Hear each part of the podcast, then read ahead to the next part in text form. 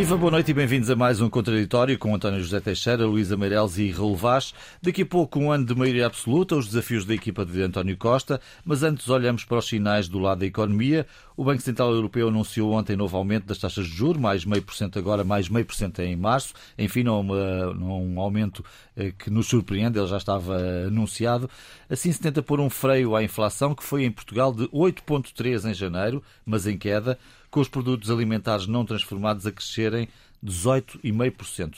Na habitação, dados do INE, um aumento de 13% no valor das casas vendidas e um aumento de 7,6% no valor das casas arrendadas. Números referentes ao terceiro trimestre de 2022 são estes que estão disponíveis um, do lado do Instituto Nacional de Estatística. Luísa, nós daqui a pouco iremos falar daquilo que são os desafios de António Costa, mas seguramente o desafio de Costa e de outros governos europeus e do mundo serão baixar a inflação.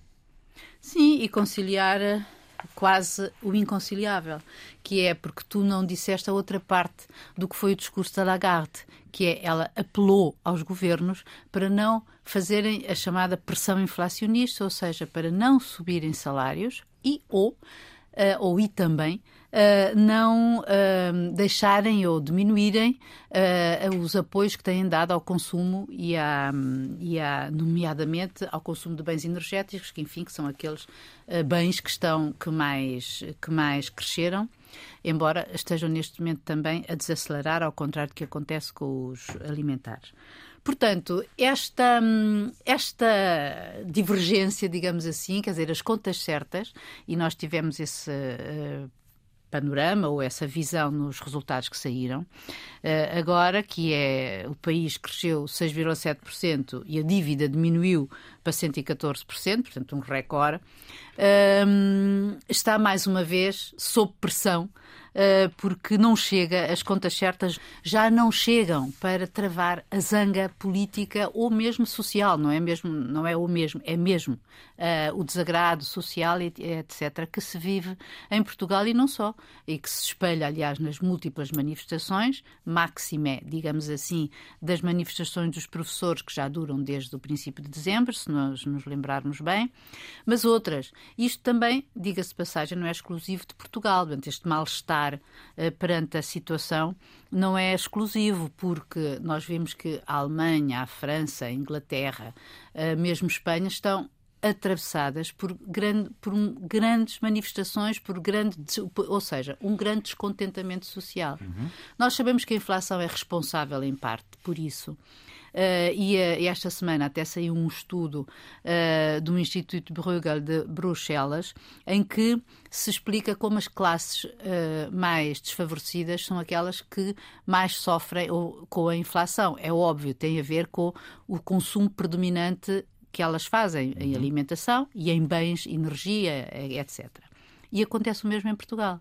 Portanto, existe um diferencial grande, ou seja, as classes mais pobres, como nós já sabíamos, sofrem mais ainda do que as classes mais ricas com a inflação, em virtude especificamente do consumo que elas fazem de bens, que são aqueles que mais, que mais, que mais aumentaram. Vimos Tudo... aqui 18,5% de produtos alimentares uh, não processados. Exato, exato. E, portanto, isso é uma coisa que uh, traz uma grande insatisfação. Agora, uh, um, isto leva-nos a pensar, um, porque, por exemplo, se, uh, se tu vires só o lado económico, sim, a economia portuguesa portou-se muito melhor que a, que a europeia até, e já suporta melhor que a europeia há dois anos, em termos numéricos, em termos de, de, de, de, resultados. O próprio uh, plano de, o, o, o, PRR. o PRR está Portugal é campeão, entre aspas, da sua aplicação. Tem não sei quantos projetos aprovados e está à beira de cons conseguir agora, ou de estar, de, de, receber agora a terceira tranche. O que é significativo, há não sei quantos projetos aprovados que já estão a ser aplicados. Não é por acaso que o governo também decidiu, um pouco para espalhar. Uh, ou para atenuar a pressão uh, política e social, fazer esta espécie de. Essa tour essa, é, essa tour. Mas eu queria mesmo era acentuar é esta perplexidade que eu também sinto, que é antigamente as contas certas funcionavam em termos eleitorais. E as, antigamente, e quando eu digo antigamente, é depois da Troika, não é? Hum. Porque nós vivemos o que foi essa, a, a, a dor de repor as contas certas. Mas isso em termos sociais já não é suficiente. Não há, poderá ou não haver uma melhoria da economia portuguesa, mas porquê então, se as pessoas não sentem isso, porquê então esta, esta, esta inquietação social? Talvez, António, porque mais do que as contas certas Estado, as pessoas querem as suas próprias contas certas e isso é difícil nesta conjuntura. Acho que vai ser preciso, para responder diretamente à tua pergunta, fazer muita pedagogia, explicar, falar não basta refugiar em palavras mais ou menos eh, doces. opacas e doces ou prometendo, enfim, amanhãs bastante melhores.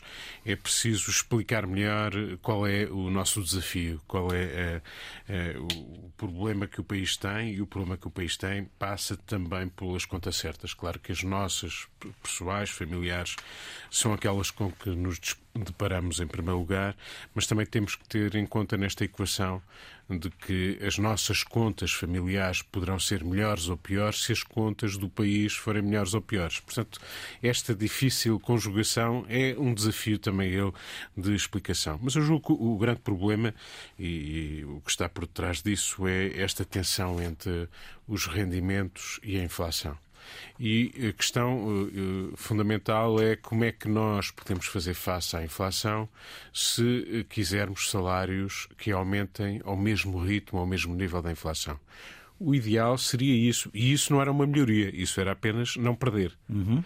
Mas este apenas não perder é, um, é, é difícil, porque a experiência diz-nos que isso alimentará a inflação. E, portanto, nós estamos metidos aqui numa, numa engrenagem, num círculo pode ser vicioso, muito difícil. Eu julgo que o Estado desempenha aqui, neste período de dificuldade, um papel muito importante. Desde logo, na forma que como conseguir atenuar as desigualdades, porque nem toda a gente sofre da mesma maneira. Obviamente, se uh, olhamos, isto não é um discurso anticapitalista, para um banco que tem os seus melhores resultados de sempre em Portugal, resultados de Santander ontem, e acho muito bem, é bom sinal que um banco tenha bons resultados. Nós queremos que os bancos tenham bons resultados. A minha dúvida é se, em tempo de crise, é a altura em que nos pareça mais normal para, para quem se defronta com dificuldades olhar para outros que, por vistos, conseguem tirar partido uh, das dificuldades da sociedade. Sobretudo eu, até pelo crescimento percentual que teve, salvo erro, duplicação praticamente dos lucros. Praticamente uma duplicação dos lucros. Eh, e eu volto também à questão dos bens alimentares. Ora, se os bens alimentares são eh, precisamente uma das parcelas mais preocupantes em relação à inflação e em relação ao impacto que tem nas famílias, particularmente nas eh, mais desfavorecidas, porque é que eles continuam a aumentar a este ritmo, em Portugal particularmente, porque os aumentos de bens alimentares em Portugal têm estado acima eh, daquilo que vemos lá fora, e porque é que vemos também as grandes eh, estruturas de distribuição a ter lucros crescentes. E, portanto, o Estado tem que encontrar aqui uma maneira de atenuar, atenuar esta, esta desigualdade cada vez mais gritante. Eu acho que nós estamos preparados em tempo de incerteza pela guerra, pela inflação, pelas cadeias de abastecimento, por uma série de tensões, para dificuldades. Não podemos é aceitá-las como inevitáveis quando vemos outros que conseguem eh, beneficiar eh, destes tempos difíceis. Portanto, eh, sinais de abrandamento da inflação são positivos. Talvez não haja uma recessão, isto para falarmos da evolução da economia. Eh, as contas públicas, por enquanto, enfim, dão-nos alguma confiança e podem favorecer aquilo que o país gasta em juros, ou seja, pagarmos menos.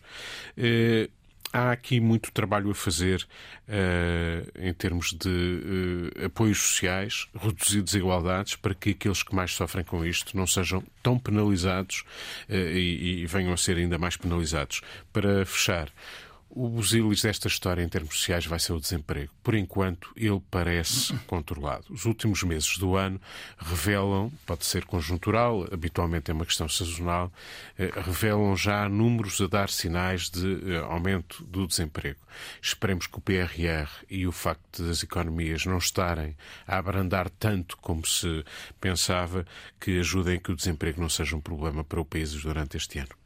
Raul, isto, estes dados fariam pensar que o Estado tem de intervir mais, ou melhor, o Governo tem de intervir mais. O Estado tem que governar, ou o Governo tem que governar. Essa é a conclusão a que eu chego. Eh, a economia subiu 6,7%. o ano passado, a dívida desceu para menos 114%, a inflação está a descer na Europa uhum. e também em Portugal. provavelmente não haverá recessão na Alemanha e esse era o perigo maior para a economia portuguesa, uma economia periférica.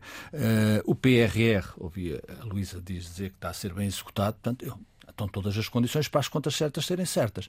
Um governo não pode, muito rapidamente, andar a vender as contas certas como bandeira e depois chegar a certa altura dizer que as contas certas já não chegam para as promessas que fizeram os portugueses. Hum. Não é assim. Ou seja, a economia pode estar a funcionar, não ponho isso em causa, a política não está a funcionar de, de todo. E, portanto, esse é o problema do governo, é o problema da sociedade portuguesa. Quer dizer, tem que se fazer opções. Quer dizer, não se pode ir a todas ao Serviço Nacional de Saúde que se deposita por, por ano em cada orçamento mais, mais de mil milhões de euros, além do que já está. Já vamos em 13 mil milhões de euros e a saúde não funciona como o governo prometeu aos portugueses. A educação está no estado em que está, já lá iremos. Uh, a segurança social dá uh, as reformas que, que, o ano passado foram uh, o, o, modelo de, de, de de avaliação foi posto em causa. Portanto, isto o governo tem que governar. E quem tem maioria absoluta tem a responsabilidade de ter maioria absoluta. Não me venham agora que as contas certas já não chegam. Não, tem que chegar, porque essa foi a opção do governo. E eu acho que até, na minha opinião, certa. Mas agora não pode ser a meio do campeonato, passado um ano de maioria absoluta, o governo vir dizer não, as contas certas afinal não chegam, porque o que é importante é chegar o dinheiro às casas das pessoas, aos bolsos das pessoas. Eu estou de acordo.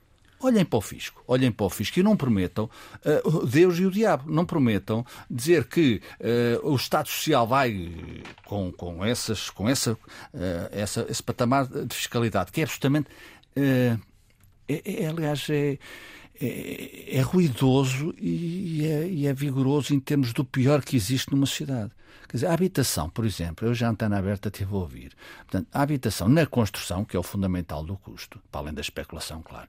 O IVA está a 23% e não é dedutível em Portugal, ao contrário de outros países da Europa. Portanto, nós temos que fazer opções e as opções têm que ser feitas pelos governos. E depois, nas eleições, as pessoas fazem as suas opções. Agora, dizer que o grande, o grande objetivo deste governo foram as contas certas do Partido Socialista desde que uh, chegou ao poder numa coligação parlamentar com o Bloco de Esquerda e o PCP, que tanto custou, aliás, essa deriva e esse objetivo, tanto custou ao Bloco de Esquerda e ao PCP em termos eleitorais. E agora, com maioria absoluta passado um ano, virem-me dizer que as contas certas são insuficientes, isso é brincar com o pagode e, sinceramente, o Dr. António Costa tem que escolher a sua vida e tem que saber aquilo que vai fazer para o país. Porque senão, não é só o problema de depois haver eleições e o PS perder. Isso aí é a democracia a funcionar.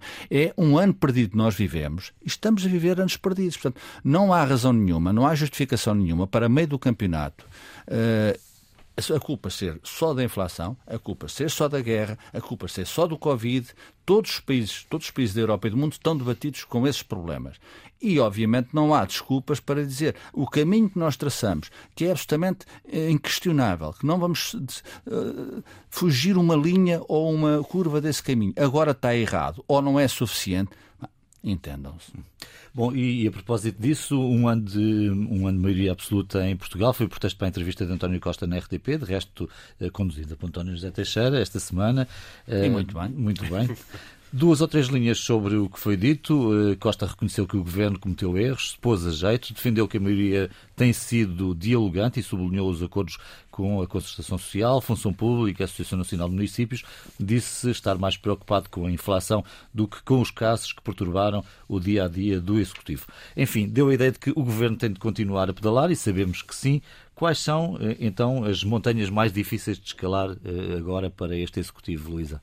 Uh, bom, a conversa que tivemos até agora sobre a economia é um pouco também a resposta a isto, Sim, não são é? os Pirineus desta, Exatamente. desta corrida. Exatamente, porque se o governo quer manter o rumo, e, e, Costa foi muito claro nesta entrevista de que o queria manter, não é? Foi claríssimo, uh, e nomeadamente uh, em relação a, e recordo que o, o, em relação aos professores, que é uma das montanhas que ele tem que neste momento atravessar, não é? O, que é como convencer os professores ou como conseguir diluir uh, uh, um, o descontentamento dos, dos, dos professores, uh, ele foi muito claro em relação a isso, que é ele, para além de dizer tudo aquilo que o governo já fez em relação aos professores, enfim, e acredito, e foram, foram foram conquistas e benesses, agora não tanto que cheguem para efetivamente. Uh, porque é muito é, o descontentamento dos professores é muito maior.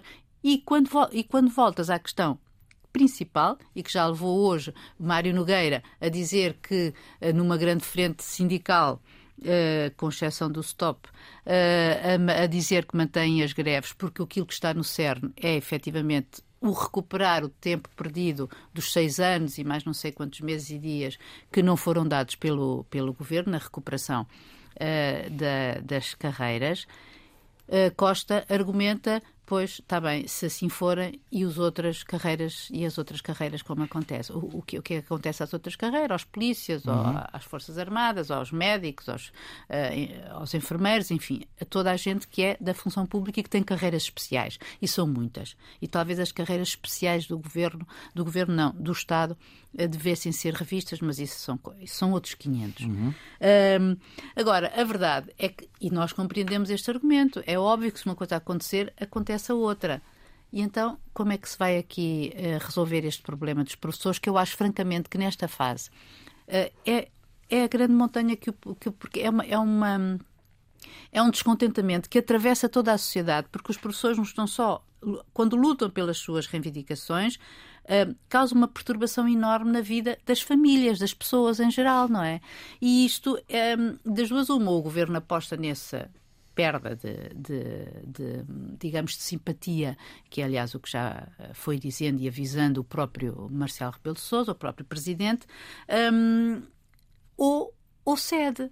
E eu não estou bem a ver como é que isso é possível. Agora, a verdade é que até ao final deste mês, até ao final de fevereiro, vai continuar a haver greves, vai continuar. Uh, acho a posição, por exemplo, em relação aos, aos serviços mínimos, acho um pouco um, até estranha de se entender a posição do stop quando se põe em causa os serviços mínimos. Quando os serviços mínimos já se sabe que não é para dar aulas, os serviços mínimos é apenas para garantir o apoio às crianças com deficiências ou com problemas de aprendizagem uhum. e garantir os refeitórios abertos para as crianças que precisam.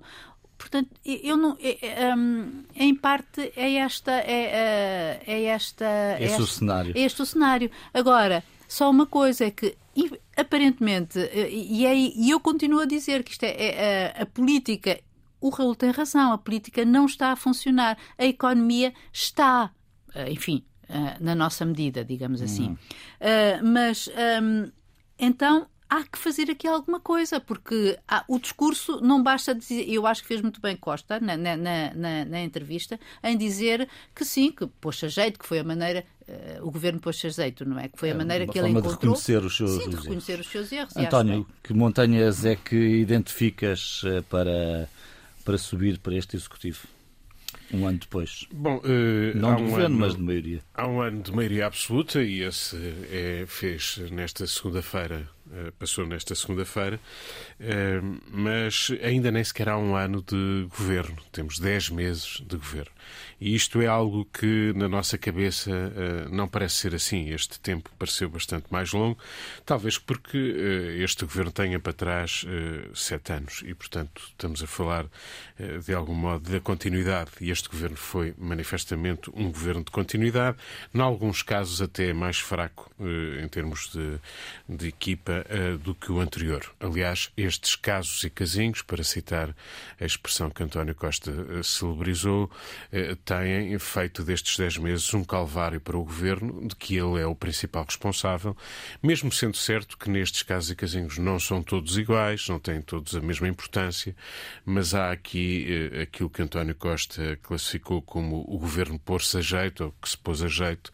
Há aqui, obviamente, muito tiro no pé durante estes 10 meses meses que fizeram sombra, o próprio governo fez sombra a si próprio, sendo a trabalhar em algumas áreas, eh, se esteve a dar resposta ou a tentar dar resposta a muitos problemas, eles ficaram ensombrados por aquilo que não foi capaz de demonstrar e de garantir em termos de imagem, em termos de comportamento, eh, porque eh, essa imagem de facto está mais frágil. E esse é um problema, e o facto de estar mais frágil, obviamente, que coloca essa questão na ordem do dia. E, portanto, é estranhíssimo uh, alguém que aterrasse em Portugal e não conhecesse o que aconteceu.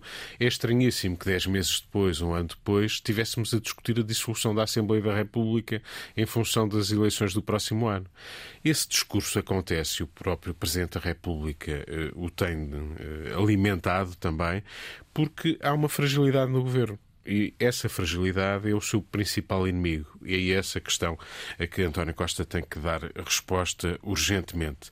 Uh, isto permitiu um bate-papo. O Presidente da República, não querendo comentar a entrevista, obviamente que a comentou, uh, e introduziu novas cambiantes em relação aos cenários de dissolução, olhando para a história política anterior, para outros governos que aconteceram, para outras eleições europeias, para que consequências é que isso teve. O próprio Primeiro-Ministro as equaciona. Ele fez questão de dizer que só por três vezes o partido do governo venceu as europeias e não houve, por isso, dissolução. Portanto, há aqui uma tensão que a fragilidade do governo tem alimentado e ajudado, e só não é maior essa tensão porque as alternativas que se colocam ao governo não são ainda alternativas. Ou melhor, isso também faz parte dessa discussão. No passado fim de semana houve um congresso, o Congresso do Chega, no fim de semana anterior, como aqui assinalámos, o Congresso da Iniciativa Liberal, e, portanto, a direita, Luís Montenegro e o PST estão a olhar também para aquilo que podem ser potenciais parceiros. E há aqui um problema enorme. O Chega é o partido que conhecemos, não é preciso pôr muitos adjetivos, fez um congresso vazio, não há uma ideia que tenha sido discutida naquele congresso, a não ser o grande mas, líder, mas o grande líder do partido, mas, eh, para mas... pegar no mês do, do Raul, mas o Chega passou os três dias a falar que quer ser governo e que só há governo com ele. E isso, em relação ao PST, causa-lhe um problema porque o PST continua a ser um equívoco nessa matéria. Ainda hoje, nas páginas do Expresso, o líder parlamentar, eh, quando questionado sobre essa matéria, acordos com o Chega, ele diz é especulação, nem sequer sabemos se vai acontecer. Isto não é nada. Ou melhor, isto é tudo aquilo que o PST não precisa. O PST precisa urgentemente Clarificar. de se demarcar do Chega. Demarcar do Chega significa que quem quiser ser uh, alternativa ao Partido Socialista no futuro tem que passar pelo PSD. Não, não, não pode alimentar esta ideia de que, bom, ainda não é oportuno, não quero falar disso, logo se vê. Isso significa que quem que tem capitalizado, como observamos nos barómetros de opinião, com toda esta fragilidade do governo, é um partido chamado Chega, não é o PSD. O PS tem descido, mas o PSD não tem crescido. O que significa que quem tem crescido, quando olhamos para os números, é o Chega. E, portanto, era urgente que o PSD se convencesse que não tem nada a ganhar com o Chega, que é preciso pôr ali um cordão sanitário. Desse ponto de vista, eh, o Iniciativa Liberal tem sido bastante mais inteligente eh, e não tem deixado aí, mesmo que nos Açores, o seu comportamento não tenha sido muito coerente com aquilo que diz no na República, a verdade é que tem sido bastante mais claro. E, portanto, só para, só para fechar, há descontentamento uh, em curso, um descontentamento largo. Ele, em boa parte, tem a ver com o tema anterior que aqui falámos, com a inflação e suas consequências, mas também tem a ver com a falta de resposta do governo, resposta clara, seja que classe profissional seja, sobre aquilo que é possível ou não é possível fazer. E é importante dizê-lo com clareza ao país, não apenas apenas na mesa das negociações com esta ou aquela classe profissional. Isso entronca exatamente, Raul, naquilo que estavas a dizer na, na questão anterior, uh, falta de política, falta de ação política. Onde é que essa ação faz mais falta? Nesta entrevista começou a haver ação política e, como diz o povo, mais vale tarde do que nunca. Uh, o Primeiro-Ministro teve a capacidade, já teria tido, já teria feito essa avaliação de reconhecer, como ele disse, que o governo este ano, ou nestes 10 meses, ou maioria absoluta, se quiseres, perdeu, é um ano perdido. Uh, portanto, não há volta a dar, os casos casinhos uh, e aquilo que está a acontecer uh, em função desses casos casinhos, e, e o Chega, que é um elemento, o Chega é um pedregulho no meio disto tudo. Eu sempre disse aqui que a gente não pode omitir o Chega. Pelo contrário, a gente tem que falar muito do Chega e, e dizer aquilo que é o Chega. Mas eh, antes do Chega, eh, a entrevista do Primeiro-Ministro é aquilo que, na minha opinião, ela significa. Significa, de facto, a tentativa uh, bem conseguida, bem conseguida, uh, de virar a página. Ou seja, dizer a partir de agora eu vou estar muito, muito mais atento e vou meter as mãos na massa. Isto é a minha interpretação, evidentemente, naquilo que, que até agora não fiz. É evidente que as dificuldades de António Costa são inúmeras. Eh, não só por este ano perdido, mas também por aquilo que aí está em cima da mesa. Ou seja, eh, temos os casos. Há um aspecto da entrevista curioso e que o António fez muito bem, na minha opinião, insistir, que é a questão do Ministro das Finanças. Eh, o Ministro das Finanças é uma pedra incontornável neste governo. Tornou-se O Ministro de Finanças é sempre uma peça muito importante em qualquer governo. Mas Fernando Medina, mais do que os outros, o que é que quer dizer com isto? A tal coisa das contas certas, em que Medina tem feito um trabalho uh, notável, na minha opinião, um bom trabalho, e depois, mas conjugado com todos esta, esta, estes casos que hum. ensombram uh, a Câmara de Lisboa. E, portanto, e a Câmara de Lisboa uh, é, um, é um universo, não acaba. Ou seja, se quisermos encontrar um caso na Câmara de Lisboa, seja ele de maior dimensão ou menos dimensão, das pessoas que tiveram responsabilidades ou que têm na Câmara de Lisboa, encontra-se. Encontra-se, a democracia é isso. E isto não significa, não significa eh, que Fernando Medina ou qualquer outro responsável pela Lisboa tenha cometido qualquer crime. Não significa. Mas, para a opinião pública, o caldo em que nós vivemos, esse é o ponto essencial que António Costa percebeu julgo que não percebeu só na entrevista, percebeu há muito tempo. O caldo social em que se vive é muito difícil, muito adverso a, governar nestas circunstâncias. Porque qualquer notícia do Correio da Manhã, ou seja, de onde for, a, a pessoa é julgada, ou seja, o caso é julgado no Pelourinho, ou seja, a pessoa já está condenada, já uhum. houve ali uma traficância, já houve um roubo, os políticos são todos ladrões. Uh, portanto, isto chegou-se a este ponto. E isto, obviamente, não é culpa de António Costa, nem, nem, nem do líder do PSD, nem do CDS, não sei. Tem sido muito culpa, tem sido muito. Quem tem mais contribuído para isso é o líder do Chega porque serve tudo para croquetes. Em qualquer caso, ali os cartazes, vejam-se agora aí os cartazes, ele quer eliminar, uh, ele junta, é habilidoso, claro, uh, junta o, o, o doutor Ricardo Salgado com o Sócrates. E do outro lado está, julgo, o doutor António Costa com, talvez, o, não quero errar, mas é indiferente se eu errar, com o Fernando Medina. Pronto, é, é, indiferente. É uma...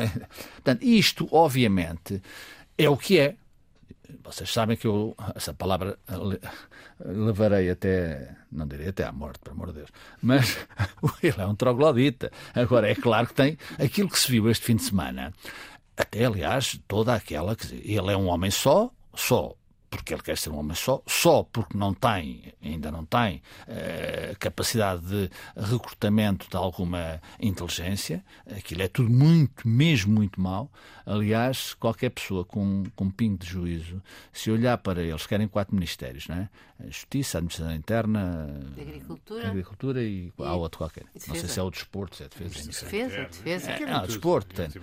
Bem, e, depois, e, quer, ele, e as áreas de soberania? Áreas de soberania. Ele devia dizer, mas a gente olha para aquilo, mas quem é que vão ser os ministros? Claro, pode ser um processo em construção, como a canção, não é? Mas, de qualquer das formas, isto é, eh, ele está a contribuir para isso. Agora, a culpa é toda dele? Não.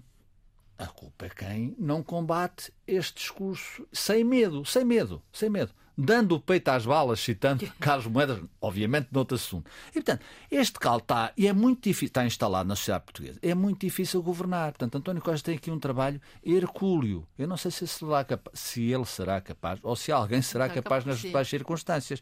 Porque depois há o caso, olha, o caso da TAP, que eu já o disse aqui, é um caso que pode fazer tremer o governo. Pode fazer tremer o governo. E não estou a dizer que a responsabilidade, eu acho que a responsabilidade começou no processo. Já o disse, esta semana a internet teve a oportunidade de dizer a privatização, uma privatização feita depressa e bem, há pouco quem. E, portanto, uma privatização feita depressa, eh, não, não, sobretudo, então estamos a falar da TAP, não é. Nas circunstâncias não é em que, que ocorreu, não é? A partir daí, eh, tudo correu mal. Depois renacionalizou-se ou agora vai-se reprivatizar. Tudo correu mal. E o cálculo 3,2 mil milhões de euros o, o, pobre, os 2 milhões de portugueses que vivem no limiar da pobreza, olham para isso e não há outra maneira. Olham para o Ventura. O Ventura é que nos está a, a, a dar-me um conforto, um aconchego. Portanto, este caldo é terrível.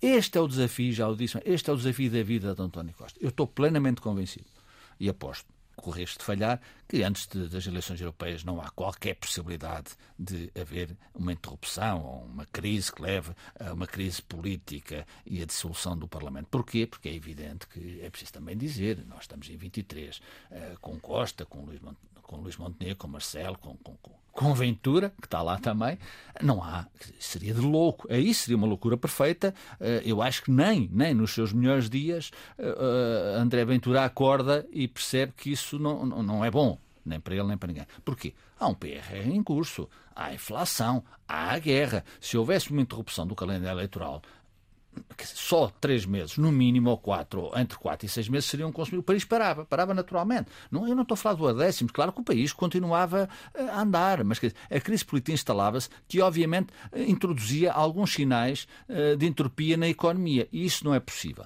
24 Uh, já agora, uh, 24, se o Dr. António Costa tiver uma, uma derrota clamorosa, aí poderá haver alguns sinais. Se, entretanto, uh, uh, o Estás PSD. A falar das, das, das europeias, europeias. Das europeias. Entretanto, há regionais, mas estou a falar das europeias. Há, há, poderá haver aí alguma construção uh, do PSD noutro, noutro registro. Eu concordo, eu concordo. que, o, aliás, eu acho que o PSD perdeu uma oportunidade. Só para terminar, João. É, há um, apesar de tudo, apesar de tudo, há um chega, ele é o mesmo, mas há um chega antes de Santarém e um chega depois de ou um chega em Santarém, melhor Sim. dizendo. Não é depois de Santarém, em Santarém. Porque aquele discurso que foi feito, aliás, é curioso, eu tenho de falar disso. De manhã, uh, o doutor André Ventura falou aos jornalistas lá no, no espaço público, não, não é no, lá na sala, e é um cordeiro. É um cordeiro. Uh, aliás, chega a dizer que, bem, isto, nestas circunstâncias cometem-se sempre exageros, eu próprio cometo exageros. Ana Catarina Mendes tem toda a razão em dizer e aquilo é um discurso de ódio. Uh, eu acho que, aliás, ela fez bem ir, institucionalmente o convite uh, tinha que ser respondido pelo governo. Uh, não estou com Jorge Moreira da Silva dizendo que o PST não devia ter ido. os radicalismos são sempre uma má via. Agora, o PST perdeu uma oportunidade. É que em Santarém, em Santarém, devia dizer, de facto, quem tinha dúvidas e se calhar alguém habitava no PST com dúvidas, porque é legítimo, a partir de agora não há dúvidas. Porque se o PST mantiver esta atitude dúbia em relação ao Chega, em relação não é, não, não é o Chega propriamente é, são aquilo que representa o Chega e o discurso de ódio do Dr. André Ventura. É evidente é, que o Dr. António Costa eh, sobrevirá a 2024 e, e se passar 2024, vai até 2026, aí já não aposto, mas é a minha convicção. E, e, e, e, uh, se isto continuar, não é de excluir liminarmente que o Partido Socialista possa, possa vencer as legislativas em 2026 se este caldo político e social se mantiver. Agora, uh, só para terminar, o trabalho do Dr. António Costa, que começou a ser feito na entrevista ao António na segunda-feira, deu um sinal claro de que quer mudar, que vai meter as mãos na massa, veremos. Agora, os resultados são muito difíceis de alcançar. Veremos o que, é que vai acontecer. Boa noite de novo e bem-vindos à segunda parte deste contraditório. Negociações na educação parecem ter tido poucos avanços, mantêm-se as greves que duram há já dois meses e hoje a FEMPROF anunciou, ladeada por vários sindicatos, que eh, a luta está para durar. Como é que isto termina, Luísa? Uh, não sei, eu há bocado já falei sobre esse assunto. Acho, acho mesmo difícil uh, de, de resolver ou de tentar conciliar as partes. Um, até porque. E, e, porque há uma coisa que eu acho que nós também temos que ver em termos do que é o número, a, a nossa dimensão entre de professores e alunos. E recorrendo aos dados da Pordata, eu constatei uma coisa extraordinária: é que entre 2011 e agora, nós perdemos 100 mil alunos. Mas, entre 2011 e agora, aumentámos 9 mil professores. Ou seja, isto por um lado é bom porque uh, poderão reduzir as escolas, uh, reduzir o, uh, o, número de alunos, o, número de alunos por turma. Mas será que o aproveitamento é assim tão melhor?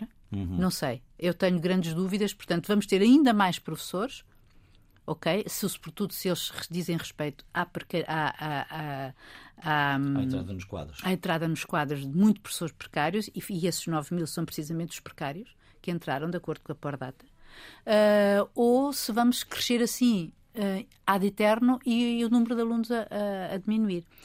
Mas uh, eu gostaria ainda de falar um pouquinho sobre aquilo que os meus colegas de tertúlia uhum. falaram, que era sobre o Chega e sobre o que, que aconteceu na semana passada. Para além do discurso de ódio e de má educação, uh, porque não é só o ódio e má educação, é tudo aquilo que transpira.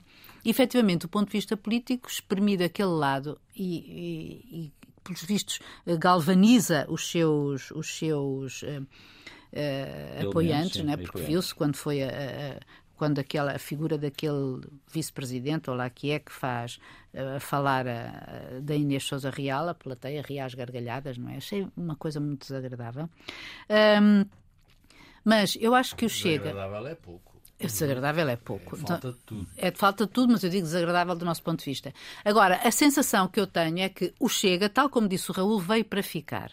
O Ventura já é hoje a terceira pessoa ou a terceira figura mais falada na comunicação social depois de António Costa e Marcelo Rebelo de Sousa. Agora, como é que a gente vai fazer? E a integral no sistema já está integradíssimo. E como é que se vai desenvolver então uma política para, para nos anos que vêm ou numas próximas eleições, eu, eu também não sei, tenho grandes dúvidas que haja eleições para o próximo ano, mas não sei, tenho dúvidas. Mas eu acho ah, que. Europeia. Sim, há europeias de certeza e acho bom que nos preocupemos com elas, mas não serão as europeias que darão eh, que darão aso a eleições, a eleições legislativas. Uh, legislativas. Mas acho que neste momento, acho que mesmo que neste momento o, o problema central da nossa vida política é mesmo o papel do Chega. António, voltamos aos professores. Estamos com escolas uh, em grande instabilidade, semi-fechadas, semi-abertas. Uh, há tempo demais. Dois meses num ano letivo é algo impensável. A perspectiva de que estes meses possam continuar uh, é algo inadmissível. Acho que, nesta altura, os professores que têm legítimas razões de queixa de terem sido maltratados durante anos não podem fechar os olhos a progressos muito significativos que se foram apresentados nestes últimos tempos, de imediato, num só ano, vincular 10.500 professores é algo muito importante. No imediato, garantir a entrada automática a partir de três anos de trabalho a qualquer professor que, que assim eh, tenha feito é algo que é um avanço. Eh, nesta altura, tornar o país refém de algo que quer ir até aos seis anos e seis meses e 23 dias de contagem de tempo de serviço que foi congelado, não olhando para a situação do país, não olhando para outras classes profissionais, acho que isto é um, algo, é uma cegueira muito grande e que pode pôr em causa, como o Presidente da República, aliás, já os lembrou esta semana, de que a compreensão do país se possa voltar com revolta do país contra uma classe profissional que merece respeito e também se deve dar ao respeito. E eu acho que nesta altura a ideia de que ou nos dão tudo ou não aceitamos nada e continuamos a parar escolas, muitas vezes com métodos que tardem a esclarecer. Já agora deixo aqui um alerta à Procuradoria-Geral da República. Quantas semanas é preciso passarem mais para responder se a greve do stop é uma greve normal? Raul? Provavelmente é o terceiro ano perdido. E isso é que é muito, muito preocupante. Não sei se alguém um dia dirá que uh, daqui a uns 10, 20 anos, se esta é a geração mais mal preparada do país. Mas está-se a construir isso. E isso é muito, muito grave. Uh, houve dois anos de pandemia, os, os miúdos não tiveram as aulas como deve ser. Agora, este ano é praticamente um ano perdido. E dito isto, uh, o povo é sereno. Portanto, eu já perdi uma ilusão que o António está a dizer, o povo virar-se contra os professores. Uh, não acredito nisso. Não, aliás, não sei se isso seria bom neste estado da arte. Ou não seja, seria não seria bom para ninguém. E, portanto, uh, agora eu acho que aqui uh, o Primeiro-Ministro tem tido, isto, é, António Costa sabe perfeitamente que é um problema gravíssimo, uh, que houve a questão de 2018 em que se abriu, depois houve de 2019 em que o Primeiro-Ministro António Costa ameaçou demitir-se e, não, e o, e o PSD foi em seu socorro e este caldo cresceu. Isto já, é, isto já não tem muita racionalidade, ou seja, já ultrapassou esse, esse patamar. Uma sugestão, uma mera sugestão. Eu sei que uh, o Ministro da Educação, João Costa, está a governar em nome do Governo, está a negociar, perdão, em nome do Governo, mas eu acho que António Costa devia, uh, até por, uh, não, não, é, não é demagogia, meter as mãos na massa, ser ele, porque o problema é liderar as negociações os professores. Não sei se isso teria algum efeito, mas dava o patamar de responsabilidade que hoje é, é, é exigido ao, ao, ao, Governo nesta matéria. Em relação aos sindicatos, já o disse aqui mais uma vez, uh, o mundo mudou, uh, o inorgânico uh, funciona e, portanto, isto é um problema de uma gravidade extrema e quem paga com isto são as famílias, são os portugueses e são, sobretudo, os alunos. Fica por dizer esta semana, Luísa, Luísa Meireles. Olha, um projeto que foi aprovado agora de uma central fotovoltaica em Cacém, que tem o bonito Santiago nome de Santiago, Santiago Cacém, exatamente, que tem o bonito nome de Fernando Pessoa, o projeto, uh, uh, levado a cabo pela Iberdólia e pela Prosólia, mas que me horroriza pelo que vai ter em termos de ambiente, em termos de impacto ambiental. Sendo uma central verde, digamos assim. São 2 milhões de módulos por um espaço de 6 km quadrados uh, e que aquilo é uma área de eucaliptal e de sobreiros espero que fiquem os sobreiros, pelo menos fiquem a salvo. É, é, ótimo porque vai dar, vai, tem, uma, tem uma potência igual àquela central de carvão assim, em Sines que foi encerrada, mas juntando eu não sei se as pessoas têm ideia que são 6 km quadrados de painéis fotovoltaicos, que é uma área que em Lisboa equivaleria a mais de metade de Monsanto, e no Porto, segundo uh, uh, o que eu vi desenhado no Expresso, era uma área entre a Casa da Música e o Estado do Dragão. Uh, isto a juntar à, ao projeto dos noruegueses de fazer um parque de eólicas flutuantes ao largo da Figueira da Foz, quer dizer, bendita energia verde, maldito, maldita natureza, quer dizer, maldita paisagem. António? A propósito da cimeira entre a União Europeia e a Ucrânia, que está a decorrer em, em Kiev, a recomendação de um livro que acaba de sair, de Miguel Monjardino, um homem que tem refletido muito sobre o nosso mundo. Eh, o livro chama-se Por onde irá a história? O desequilíbrio do sistema internacional e o futuro da geopolítica. Fala dos Estados Unidos, da Rússia, da Ásia, das questões tecnológicas e da energia e é uma boa leitura nestes tempos difíceis. Raul, o que fica por dizer? Rui Moreira, o Presidente da Câmara do Porto, eh, eu acho que está a fazer muito bem em relação a um problema que é a droga a céu aberto, nomeadamente no bairro da Pasteleira. Eh, é criticado por aquelas questões que a democracia está a ser posta em causa ou coisa do género, um disparate. Acho que Rui Moreira está a fazer muito bem e é um exemplo para o que se deve fazer em relação a essa, a essa matéria. Mas também disse, também criticou, noutro sentido, claro, os gastos das Jornadas Mundiais da Juventude. Ninguém se entende. Agora vou regressar aqui à, à às hierarquias da capital, a hierarquia da Igreja pôs-se ao fresco. Esta semana o Dom América Guiar já não se ouve. Põe a mão por cima do, Dr. Carlos, do engenheiro Carlos Moedas e siga a Marinha. Uh, o Cardeal Patriarca acordou, uh, Dom Manuel Clemente, para, uh, para dizer que não quer luxo, portanto, pôr água na fervura da água, água benta na fervura. Eh, eu sou católico, agora não, não sou contra a hierarquia da Igreja há muito tempo, porque acho aquilo que é, desde o Vaticano, o banco, essas coisas todas, não tem nada a ver com, com ser católico. Eh, José Sá Fernandes veio dizer que, por ele, eh, só trata das casas de banho e da segurança. Pá, pior que isto, eu acho que é impossível.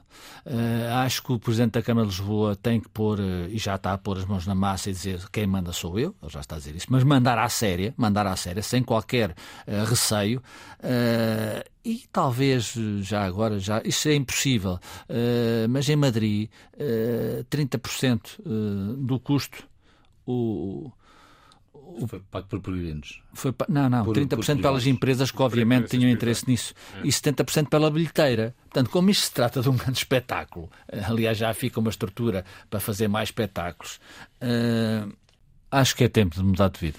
Ficamos por aqui esta semana. Voltamos na próxima sexta-feira com um novo episódio do Contraditório. Até lá, bom fim de semana e boa semana.